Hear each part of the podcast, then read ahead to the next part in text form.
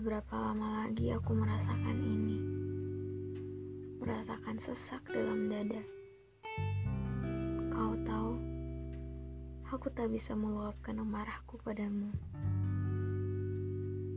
Sekarang, aku sudah pandai untuk menyembunyikannya.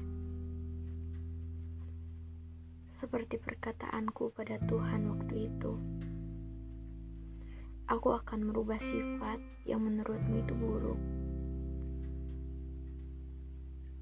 Aku sudah bertahan akan hal itu. Maaf, bila malam ini aku luapkan semua apa yang aku rasakan. Semuanya pasti ada batas kesabarannya. Bukan berarti aku ingin menyudahi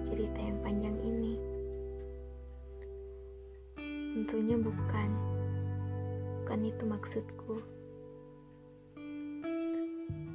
Aku hanya ingin kau mengerti dan menghargai. Hanya itu saja. Aku tahu ini bukan perkara yang mudah dan mungkin susah untuk dilakukannya. Tetapi aku hanya menginginkan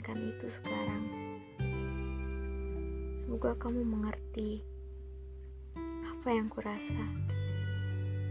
Terima kasih. Sampai jumpa.